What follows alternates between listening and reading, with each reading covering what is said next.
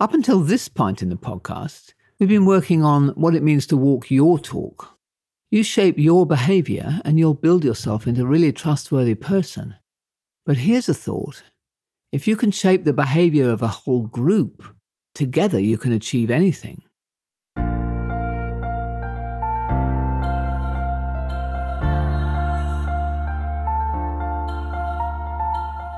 This is Walking Your Talk, a personal development podcast about leadership, authenticity, and courage.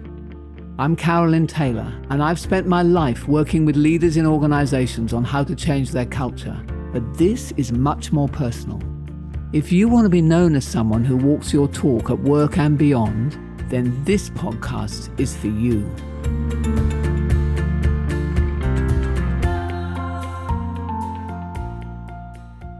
After our holiday break, today I want to start a very exciting new series and a whole new dimension, which is how you can shape the behavior of others and how, actually, as part of walking your own talk, you build communities of people around you who are walking their talk.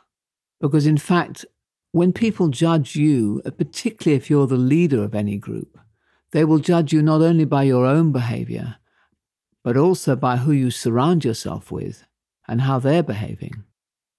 So, if you're the leader in an organization, then that means building a culture. That's what it would be called. A culture is actually simply a shared set of behaviors that a whole group adopt and display regularly.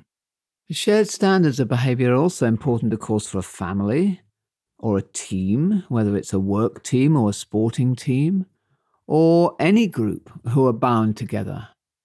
I have and I'm sure you have if you're a parent, a few core behaviors and ways of thinking that I've tried to nourish in our family. Taking responsibility, for example, has always been one, above the line, as I call it, not blaming others. I remember my daughter saying to me once, sometimes it's such a pain living in this family because all of my friends just get to hang out and blame and complain about other people you know, but you keep asking us, you know, how we're going to respond to that situation, what's happened, you know, rather than just blaming. I do feel for them, but I'm also kind of really proud of who they are. So it is possible to shape behaviors of a whole group. And the reason it's possible is because as human beings, we're actually all hardwired to fit in to the group or the community of which we're a member. We, we need each other to survive.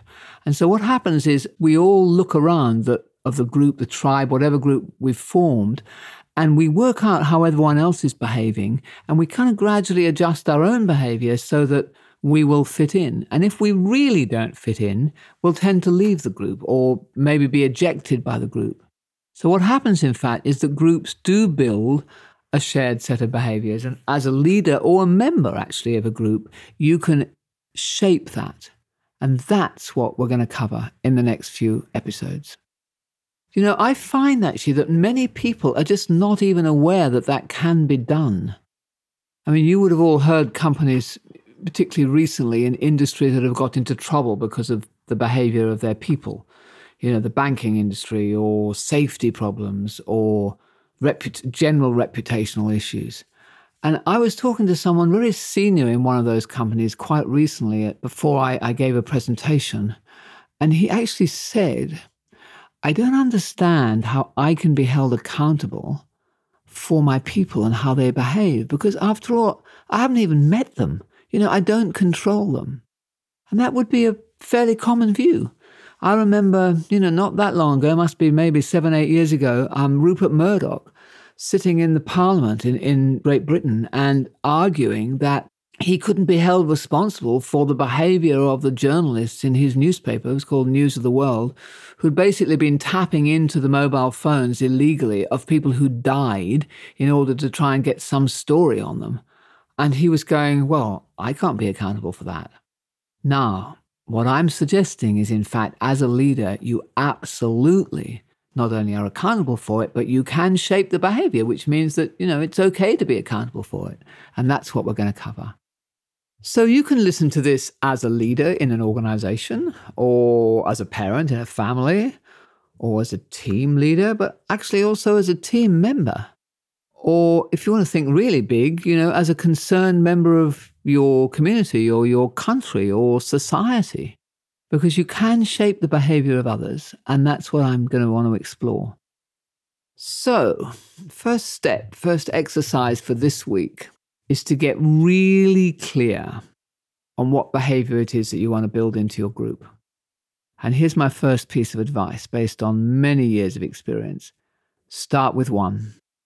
Start with one behavior. So, you know, I advise organizations on culture, and they often come in with this great long list of behaviors that they want to see in their people. You know, they want more accountability, they want more teamwork, they want more customer centricity, they want this, they want the other. And what happens is that, you know, I am encouraging them to just pick one because, as you'll see as we go on, just getting one established as a habit is actually pretty damn hard. So much better try one, get some success, build it as a norm. If you succeed at that, you know, you can try some more. So which one might you consider to pick? So, you know, maybe your organization has already laid out a list, in which case pick one of those. In the earlier episodes of this podcast, we have lots of examples of customer centric behaviors or one team behaviors or empowerment and so on.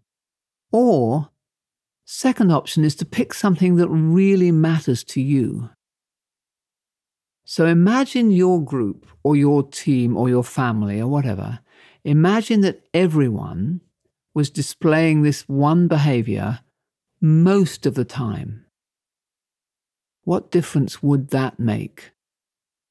This is a great exercise to do, actually. Pick one and imagine everything. What would be different? what different outcomes would there be? For example, you know, for a team, you know, the motivation would be different, or the engagement would be different, or family, you know, the happiness would be different, the love would be different.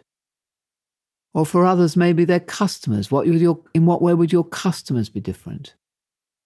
Or what could you achieve that was different as a business or a performance outcome? So here are some examples which I've found very powerful because they are very clear.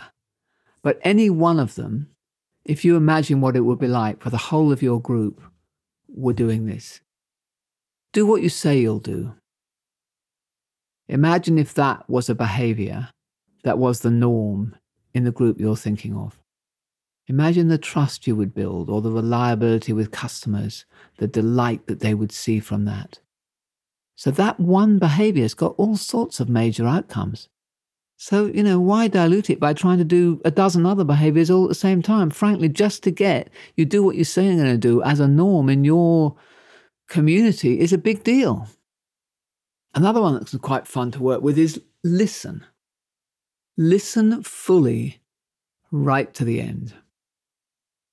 Now, here I've got a confession actually, because in my family, the one I was a child in, we never learnt this. Our norm, completely normal, would be that everyone would interrupt each other all the time, still does. We all sit down over the dinner table, and we had a big deal about sitting down over the dinner table and having all these lively discussions and arguments, and it was absolutely great. But it was completely normal behavior that everyone just jumped over each other and spoke over to each other. And frankly, we were interested in saying what we wanted to say much more than listening to someone else. I have to tell you, and any of you who know me may know this, but interrupting is something that I really have to work on even now because I never got it in the culture that I grew up in. And it wasn't until I moved into other groups that people went, actually, you're not listening to me. You're interrupting me. Okay, what do you mean? anyway, enough said.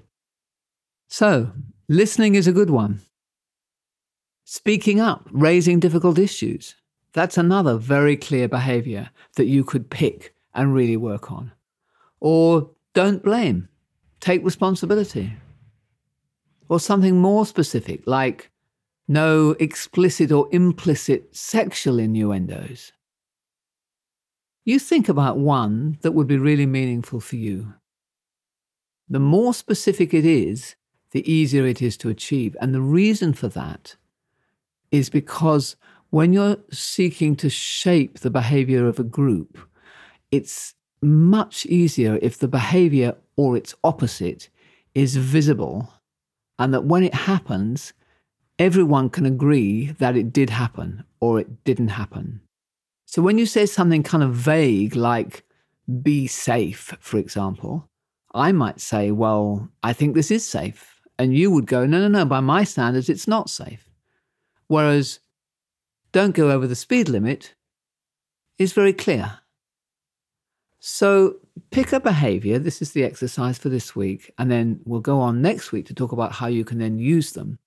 Pick a behavior that is really beneficial, that you can see the benefits, you can describe, you can imagine what those benefits would be like. Secondly, pick something that is specific and visible, that if three or four people were in the same room, they would likely all agree that it either was or wasn't being displayed. And thirdly, pick a behavior that you feel really passionate about, that resonates with your values, something that you hold dear, because you're going to have to be prepared to work on this and know that it really is the right thing to do and it's worth it. Or pick a behavior that your organization has already decided is important and you can do all of these exercises go on. But see if you can find what one would really work for you. And then start watching whether you see it or don't see it in the group that you're most concerned and passionate about. And then next week, what we'll go into is starting to work how you can influence others around that behavior. So, very happy that you could join me after the break in this new year for those of you who are listening to these sequentially. And I look forward to sharing more about shaping others' behavior next week. Bye.